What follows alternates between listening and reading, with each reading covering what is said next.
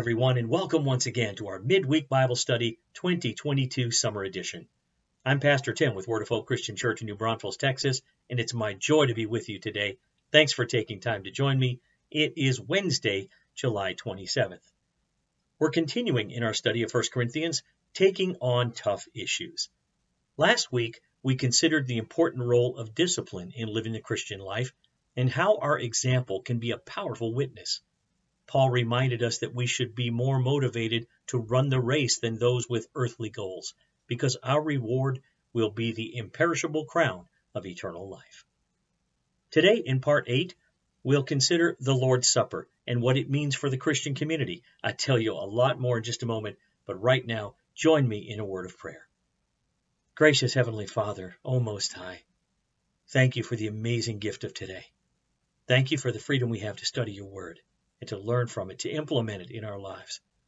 Lord, we just love you so much. Thank you for all that have come to listen today. To you be all honor and glory. In Jesus' name. And everybody said, Amen and amen. Now, today's study is a little bit longer than usual because we've got a lot of scripture to cover. In fact, we're going to be talking about 1 Corinthians 11, verses 17 to 34. So get your Bible or Bible apps out and open them up to 1 Corinthians 11, starting with verse 17. We're going to read all of that in just a moment. But while you're turning, let me share this with you. In this passage today, we're going to see that Paul gives specific instructions on how the Lord's Supper is to be celebrated. And he reminded the Corinthians that it is to be a sacred time of remembering what Jesus did for us in his sacrificial suffering and death. It should be a time of unity and not division. So as we read this passage, note how we should honor the celebration of the Lord's Supper and remember how Jesus died for each and every one of us. Are you ready to read? All right, I'm going to read. You follow along, starting with verse 17. But in the following instructions, I cannot praise you, for it sounds as if more harm than good is done when you meet together. First, I hear that there are divisions among you when you meet as a church, and to some extent I believe it. But of course, there must be divisions among you so that you who have God's approval will be recognized. When you meet together, you are not really interested in the Lord's Supper, for some of you hurry to eat your own meal without sharing it with others. As a result, some go hungry while others get drunk. What? Don't you have your own homes for eating and drinking? Or do you really want to disgrace God's church and shame the poor? What am I supposed to say? Do you want me to praise you? Well, I certainly will not praise you for this. For I pass on to you what I received from the Lord Himself. On the night that he was betrayed, the Lord Jesus took some bread and gave thanks to God for it. Then he broke it in pieces and said, This is my body, which is given for you. Do this in remembrance of me. In the same way, he took the cup of wine after supper, saying, This cup is the new covenant between God and his people, an agreement confirmed with my blood. Do this in remembrance of me as often as you drink it. For every time you eat this bread and drink this cup, you are announcing the Lord's death until he comes again. So anyone who eats this bread or drinks this cup of the Lord unworthily is guilty of sinning against the body and blood of the Lord. That is why you should examine yourself before eating the bread and drinking the cup. For if you eat the bread or drink the cup without honoring the body of Christ, you are eating and drinking God's judgment upon yourself. That's why many of you are weak and sick, and some have even died. But if we would examine ourselves, we would not be judged by God in this way. Yet when we are judged by the Lord, we are being disciplined so that we will not be condemned along with the world. So, my dear brothers and sisters, when you gather for the Lord's Supper, wait for each other. If you are really hungry, eat at home so you won't bring judgment upon yourselves when you meet together. I'll give you instructions about the other matters after I arrive. Amen to the reading of His Word. All right, let's just dive right in, okay? Let's look at verse 17. It reads, But in the following instructions I cannot praise you, for it sounds as if more harm than good is done when you meet together. Here's the question What is Paul's tone in this beginning verse, and how does it differ from 1 Corinthians 11, verse 2? In other words, the second verse in this chapter. In the beginning of this chapter, if you'll turn back and look at verse 2 of chapter 11, Paul says, I am so glad that you always keep me in your thoughts and that you're following the teachings I passed on to you. Now that sounds really encouraging, right? But now, here in 17, he writes pointedly that he does not praise them for what he's about to discuss. What happened between verse 2 and 17? Apparently, their meetings together were doing more harm than good. And he's going to expound upon that. So he is not a happy camper. In fact, this is a very pointed, very stern warning to them. Number two, verses 18 and 19. Let's read those. First, I hear that there are divisions among you when you meet as a church, and to some extent I believe it. But of course, there must be divisions among you so that you who have God's approval will be recognized. Here's the question Paul identifies that there are divisions in the Corinthian church. What are they, and why are they harmful to the church? When people in the church develop into self willed divisions, such as class divisions or the factions described in 1 Corinthians 3 4, where we found some of the people were following Paul, some Apollos, some Peter. When these things are happening, when the church develops into this self willed division, these things are just destructive to the entire congregation.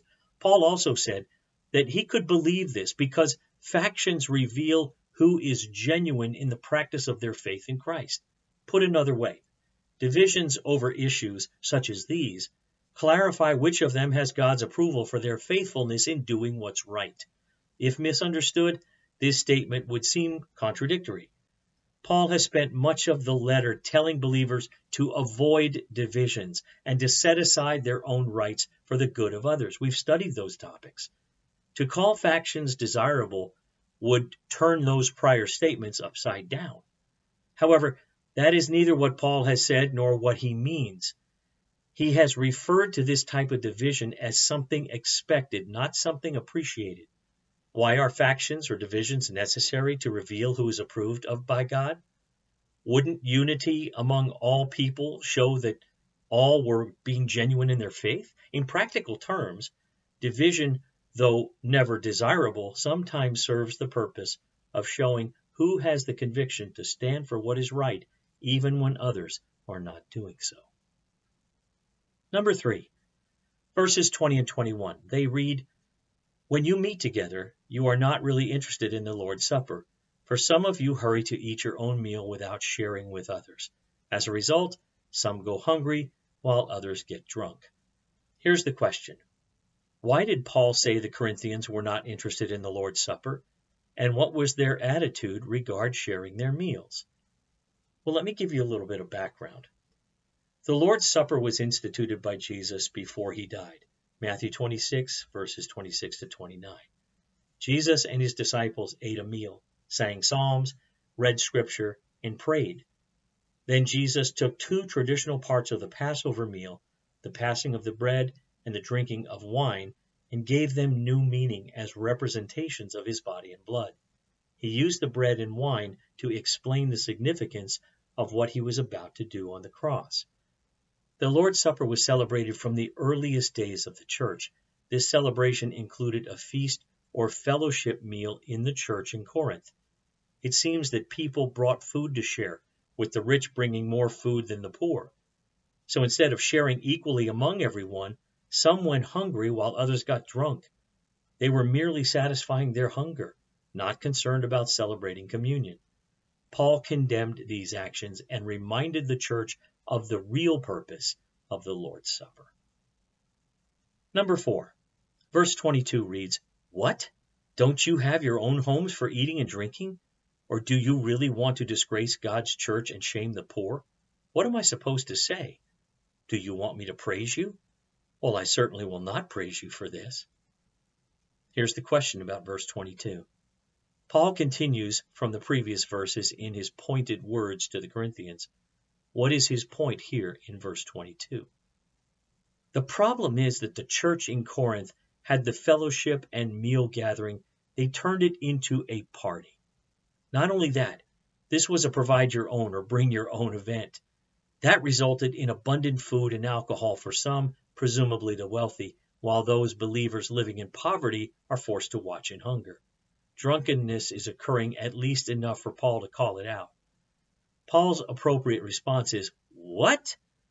This is not a modern projection into the ancient text. Paul opens this statement with the phrase megar, an exclamation of disapproval, disbelief, and frustration. One can imagine a modern version of Paul responding with that exact word when told that the Corinthians are calling that the Lord's Supper. This verse clearly indicates that feasting and drinking are not the point of the gathering.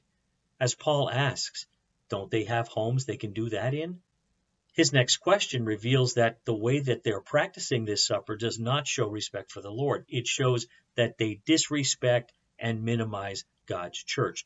The church, quote unquote, includes all believers, even those who are poor. Instead of ensuring that everyone is welcomed and fed, wealthy Christians in the Corinthian church were dividing from the poor along class lines.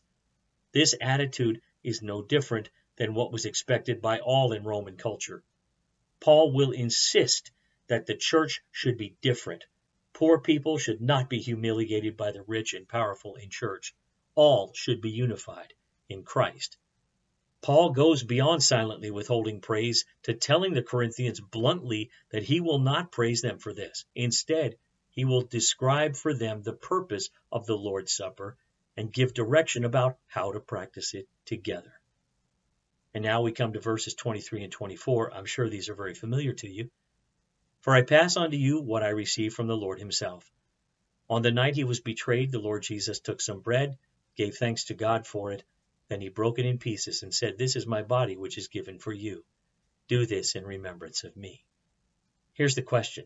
Paul apparently felt the Corinthian believers didn't understand the basic concept of the Lord's Supper, even though he had taught it to them. Did he receive a direct revelation from the Lord in this? And how does he begin to refocus the believers in these verses? Well, Paul begins by saying he's passing on information he received from the Lord. This probably doesn't mean that he had a divine direct revelation, because the tradition of the Lord's Supper had been in circulation among the churches through the teaching of the apostles ever since the church began. Paul and the gospel writers drew upon the same apostolic tradition.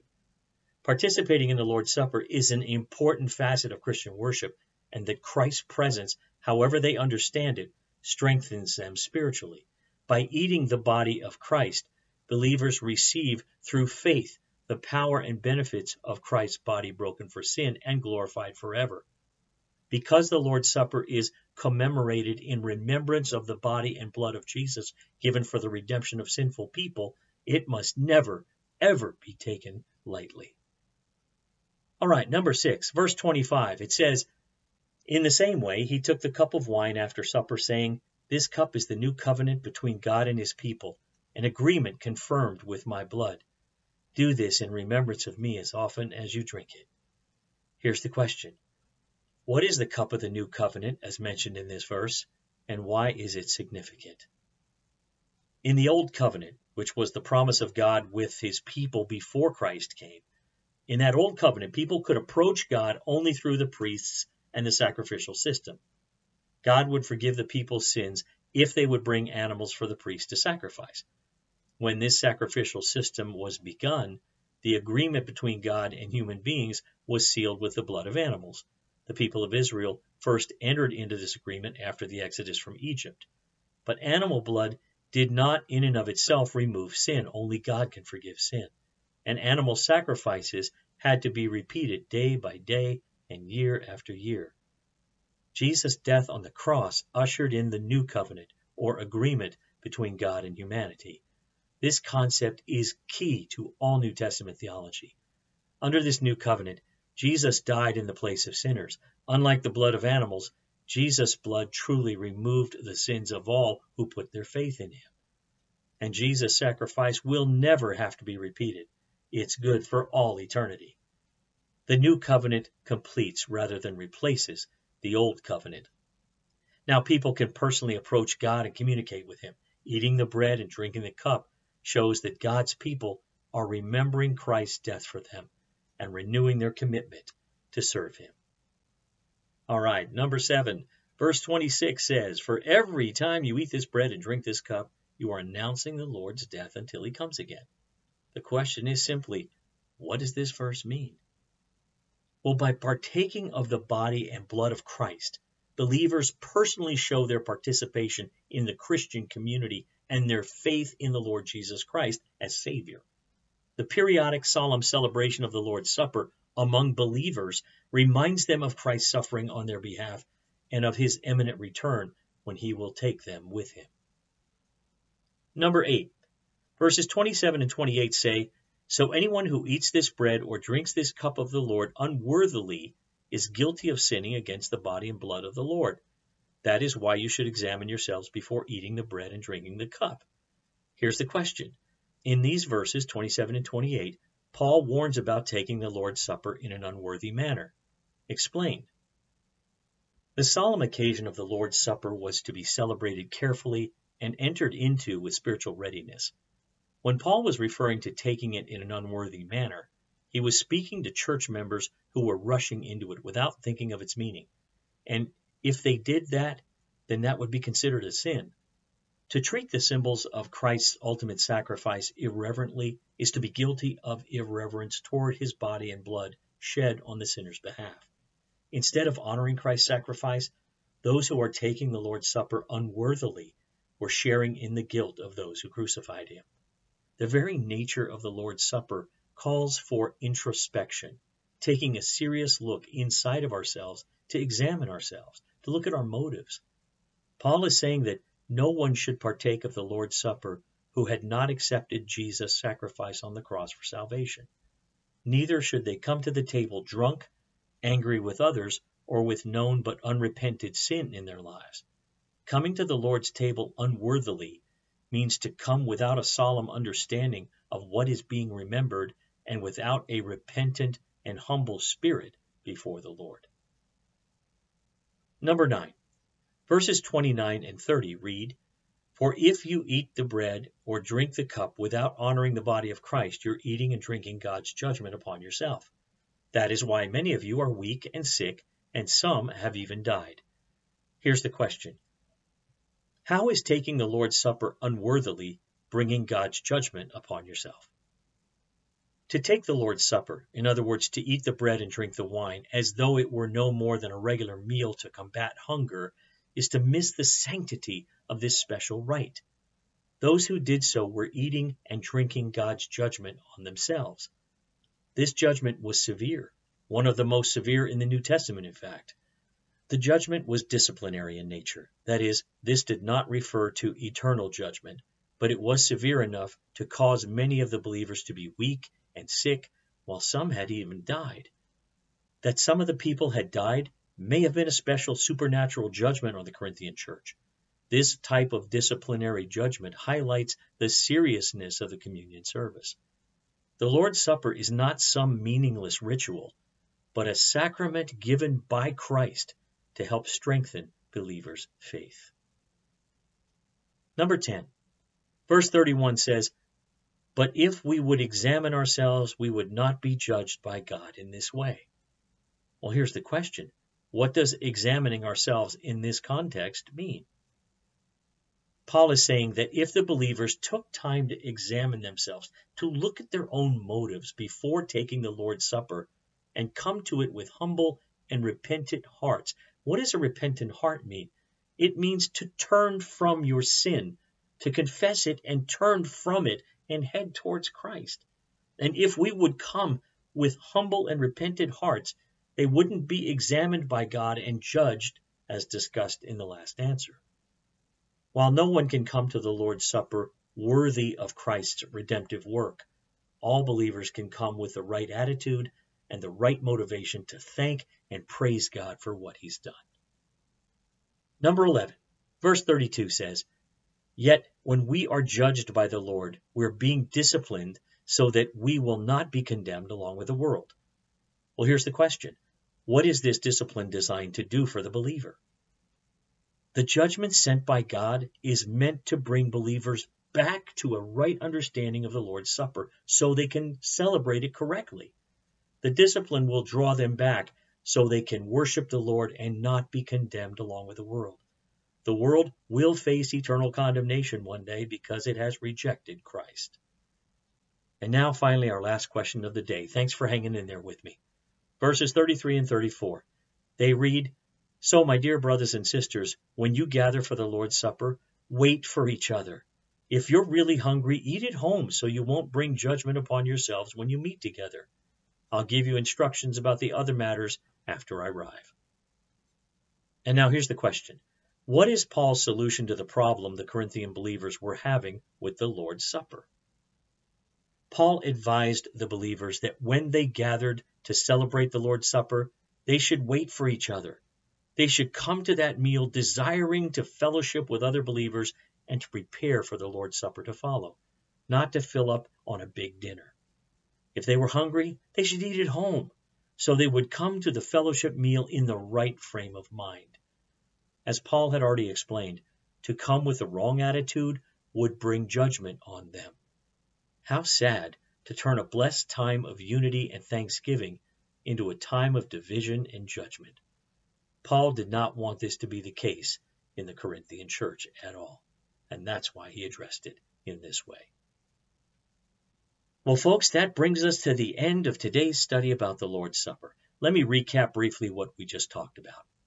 We discovered today that Paul talks about the nature of the Lord's Supper and what it means to the Christian community. And we were also reminded that we are to honor this celebration and to keep it meaningful. Next time we're going to study 1 Corinthians chapter 12 verses 4 to 31 and we're going to talk about spiritual gifts and how they can be used to bring people together in service to God. Thanks for joining me today. It's been a joy to be with you. Really appreciate you hanging in there with me on this.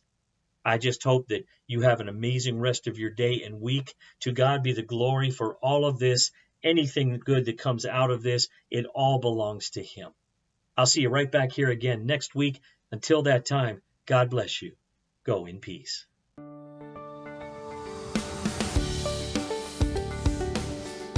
Thanks for listening. Join us again next time for another encouraging message from God's Word. To find out more about our ministry, look us up on the web at www.whccnb.org. Word of Hope Christian Church, real people, a real God, real hope.